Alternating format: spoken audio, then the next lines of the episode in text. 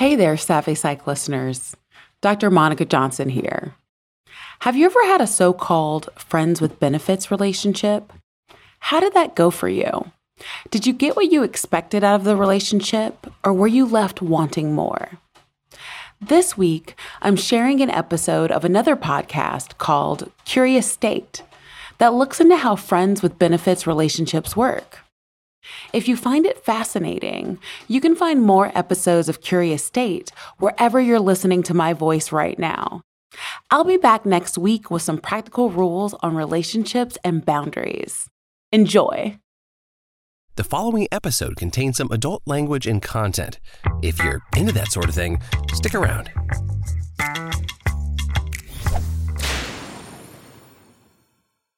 Let's say you have a friend but then there's a stray glance at a party, a few beers, a little time alone, and it arrives in a flash a kiss. Suffice it to say, things escalate. Yeah, baby! The line between friendship and a romantic relationship blur when sex comes strutting into the room. How do you navigate those complications when you go from buddy to booty call? Thankfully, we've got an expert with the answers. My name is Dr. Justin Lehmiller. I am a social psychologist and research fellow at the Kinsey Institute. I also run the Sex and Psychology blog and podcast. My job is to study the science of sex and communicate about it to a broad audience so that people can live happier, healthier sex lives and have better relationships.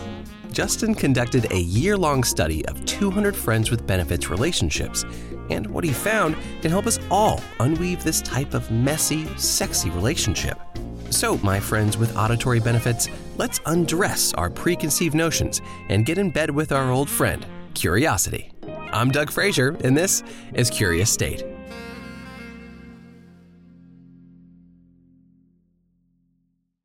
We all know uh, what friends with benefits is, but just so we're on the same page, how is it defined in the research that you've done?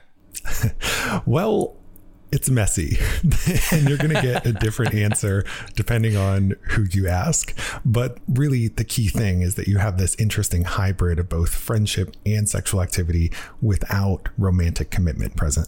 With that definition, these are typically non monogamous relationships typically. Now, there's always variability with every kind of relationship, but I've been studying friends with benefits for more than a decade. And one of the questions that we ask in every survey we do is whether there's a sexual exclusivity arrangement between the partners. And the vast majority of people who are friends with benefits don't have any exclusivity expectation, but depending on the study, somewhere between a quarter and a third of them do. So some of them are monogamous friends with benefits are you just in a relationship at that point?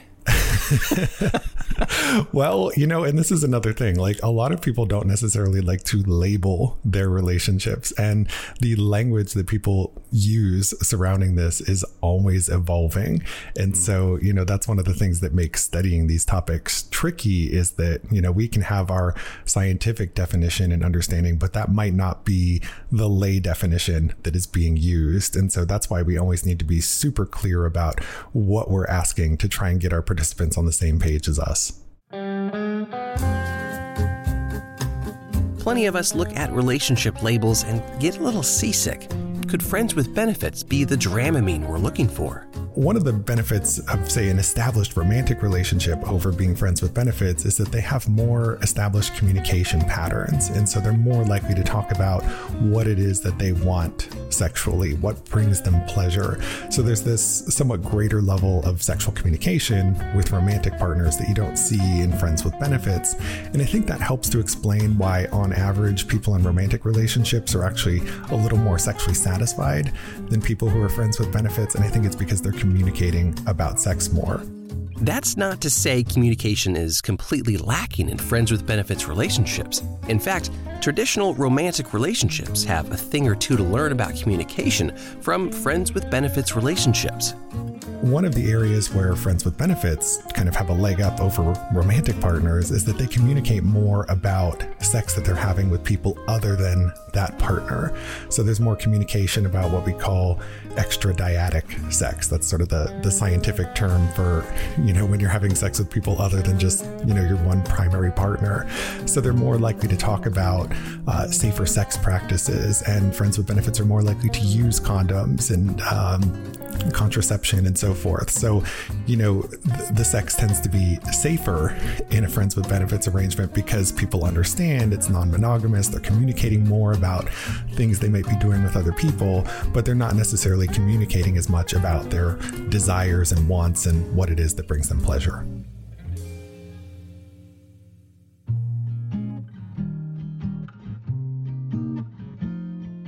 There are plenty of benefits in a friends with benefits relationship, one of which is extracurricular activities. Now, there are also some interesting differences in the sexual practices of friends with benefits and romantic partners. So I find that romantic partners are more likely to practice kinky and BDSM sexual activities. And I think that ties in with their greater level of sexual communication in general. Uh, but friends with benefits are more likely to have threesomes and group sex, right? Which makes sense because these are non monogamous relationships. And it might be easier to introduce that idea in the context of a friends with benefits arrangement arrangement than it is with a romantic partner where there's more often than not that expectation of exclusivity. Something that we've seen in some of our studies is that some of these relationships that aren't labeled as being romantic people say that there is sort of a trial period to make sure it's going to work because they might find the idea of breaking up to be embarrassing or shameful in some way, or they're worried about what other people would say. And so, and, and maybe they have a history of relationships that just didn't work out. And so they just want to make sure it's right before they announce it to the world. This has me thinking about how these fires get sparked in the first place. Who tends to initiate the hanky panky perks of friends with benefits? I do find that men, on average, tend to be more interested in having friends with benefits than women. And so there might be more initiation on the part of men just because they tend to have more openness to it.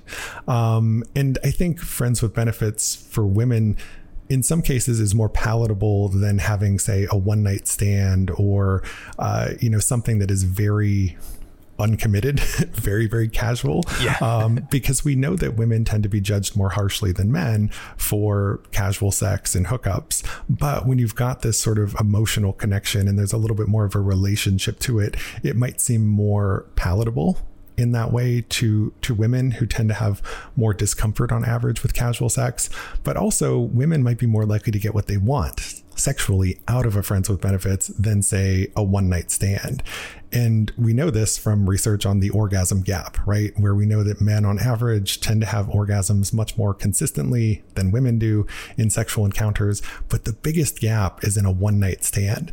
Uh, so that's the case where we see the biggest discrepancy between men and women in their likelihood of having an orgasm. But the more hookups that a woman has with the same male partner, if we're talking about heterosexual relationships here, the more likely she is to have orgasms with that partner. So I think friends with benefits can help to provide more pleasure to women because you've got a partner who prioritizes your pleasure more and where there's more partner specific learning where they can understand over time what works for your body, what it is that brings their partner pleasure for people who are in same sex friends with benefits, those on average tend to work out a little bit better because people are going in with more similarity in their expectations and what they're hoping to get out of it.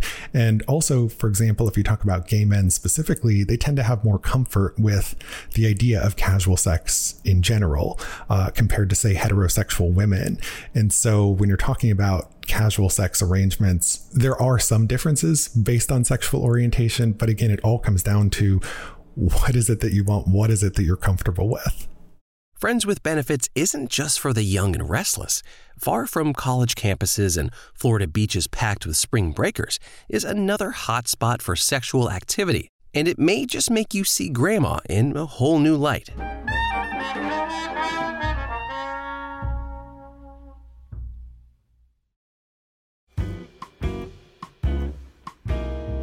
When we do these online surveys of friends with benefits, we routinely get people in their 50s and 60s and, and sometimes beyond who have a friend with benefits, right? Which I think is interesting in and of itself because a lot of people tend to think this is a young college student phenomenon, but it's something for people across the lifespan. It can work in any type of sexual orientation, any type of arrangement, really. You know, I think there's an important conversation to be had around sex and aging because a lot of people are just really uncomfortable with it, so they don't talk about it at all. But there's really no definitive endpoint to our sex lives, to when we stop feeling sexual desire, stop wanting sex, stop having sex. You know, this can happen for pretty much our entire lives. And that's part of the reason why in nursing homes and care facilities and elsewhere, you do see patients who are very sexually active. And in that particular context, friends with benefits can be something that happens because they're getting that emotional connection to another person while also having that sexual outlet, but not necessarily having that committed relationship structure uh, that they might have if they were sort of living independently and you know pursuing a different life but in that particular environment it might lend itself well to starting a friends with benefits relationship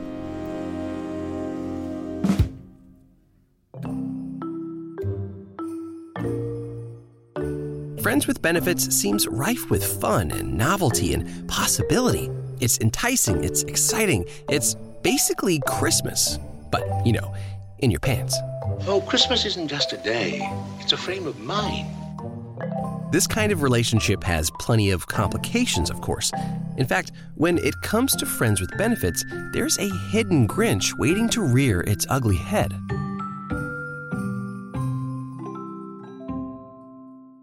So I think the single biggest con I've seen in the research is that people often go into these relationships with wildly different expectations. And this is particularly true when you're talking about heterosexual men and women. So I've asked people, you know, what is it that you hope to get out of this relationship? And I find that men, heterosexual men, tend to hope that it's going to be kind of this open ended, arrangement where casual sex is going to be available long term. Uh, whereas women, most of them are hoping that this is kind of a temporary arrangement and that it's going to change form. So they're having sex now, but they're going to go back to being friends, or they're friends with benefits now, but they're going to become romantic partners later, right? So women are often hoping there's going to be this relationship transition, whereas men less likely to, to think that. And that lack of communication then sounds like it can be a cause for quite the rift down the road. Yes, and this is where I see one of the biggest risks is that when people go in with these discrepant expectations and never communicate about it, well, somebody or everybody is not going to end up getting what it is that they want out of that relationship. So, one of the things we see is the biggest predictor of problems in these relationships is not getting on the same page up front about what you want out of that relationship. And so one of the studies we did was actually a one year longitudinal study of friends with benefits where we followed about 200 people for a year who had a friend with benefits. We asked them at the beginning, you know, how much they communicated about ground rules and expectations and what they wanted. And then one year later, we looked at what actually happened. And, you know, not getting on the same page in the beginning, not setting the ground rules and boundaries, that was one of the red flags, the early warning indicators that things weren't going to work out well. And those individuals were more likely to end up at time two, one year later, where they didn't have any relationship of any kind. You know, I guess you could say they became frenemies, if you will. According to the study Justin worked on, 25% of surveyors hoped their friends with benefits relationship would turn into a romantic relationship. However, friends with benefits relationships play out how people want them to only about 17% of the time. And those with the highest likelihood of success were ones that transitioned not into romantic relationships, but into friendships. And a whopping 48% of subjects hoped their friends with benefits relationship would continue on as usual. How can people who have friends with benefits, how can you open those lines of communication so you can actually perhaps have a longer term version of that relationship? So that's a great question. And there's one other thing I should say in terms of another big predictor of having good outcomes was having a solid friendship to start. So ah. people who had sort of this deeper emotional connection in the beginning, I think that made it easier for them to talk about and communicate about the ground rules and expectations and opened the doors to communication. So I think if you already have that sort of solid friendship, that that can be a good starting place for these relationships. But if it's somebody that you really don't know well, then you have to do the extra work of creating a space to have those conversations about what is it that you're hoping to get out of this and where do you want it to go. And so what you need to establish is really you know, what is this relationship? What isn't it? Right. So get on the same page about that and then set your ground rules. You know, some friends with benefits see other people sexually, they date other people. And so it's just sort of a temporary outlet for sex while they're pursuing romantic relationships simultaneously. So, what are the ground rules there? What are you allowed to do sexually with your friend with benefits? And what are you allowed to do with other people? You know, some people have a no kissing rule or a no sleeping over rule. So, figure out what it is that works for you in your arrangement. And there are no one size fits all answers here. You know, it's highly dependent on the individuals and what they want out of it and what they feel comfortable with. Something that we see in casual sex more broadly is that it tends to be better when there is some emotional connection between the individuals involved. Because I think that makes it easier for people to get what they want, to talk about what it is that they want, and, and just communicate about sex more broadly. Given all of the data that you've collected, is it actually possible for a long term version of Friends with Benefits? Do you think?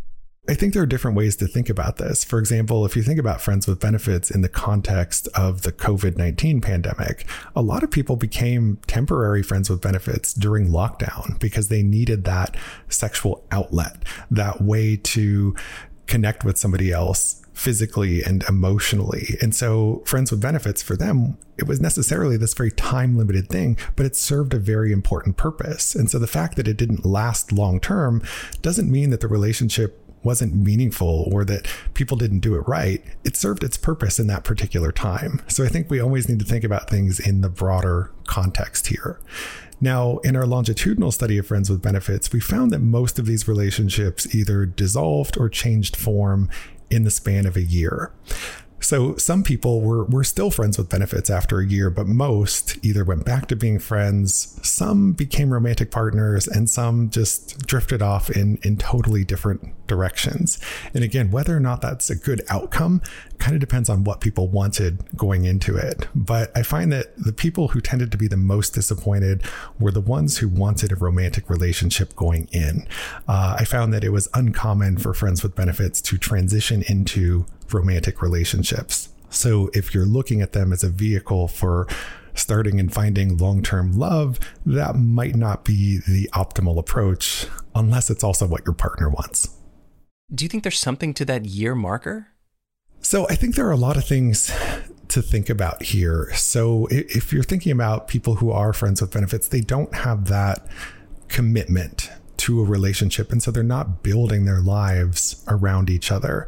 And so, in the span of a year, a lot can happen. Somebody might take a job in a different city. Somebody might meet this other person that they want to start a romantic relationship with, or they really want to start dating that individual. And so, they're going to shut off their other relationships, their other sexual arrangements that they've had, right?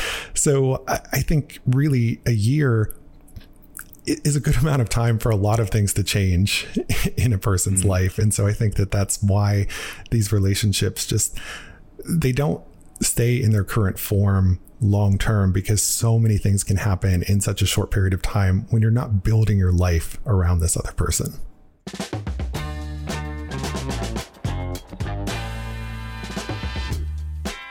there's just so many layers to a thing that seems on the outside, just sort of looking in, like, oh, friends with benefits, it seems pretty simple. You're just friends who are having sex. There's so much more.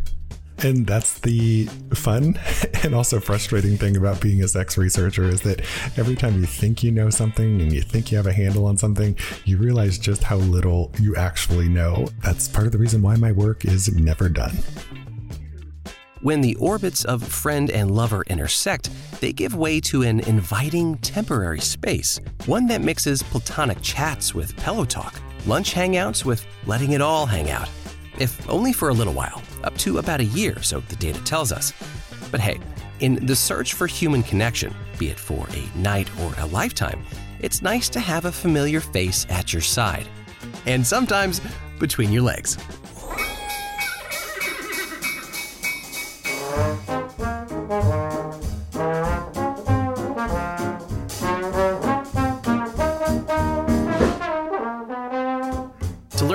About Justin Lehmiller, visit sexandpsychology.com and be sure to check out his Sex and Psychology podcast wherever you get your podcasts.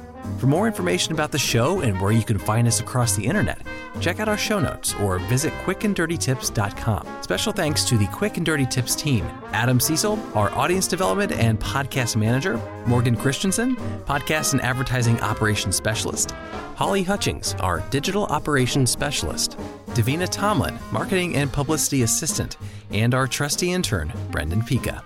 Curious State is hosted and produced by me, Doug Frazier, for the Quick and Dirty Tips Network, which is a division of Macmillan Publishers, in partnership with Mignon Fogarty Inc. Until next time, stay curious.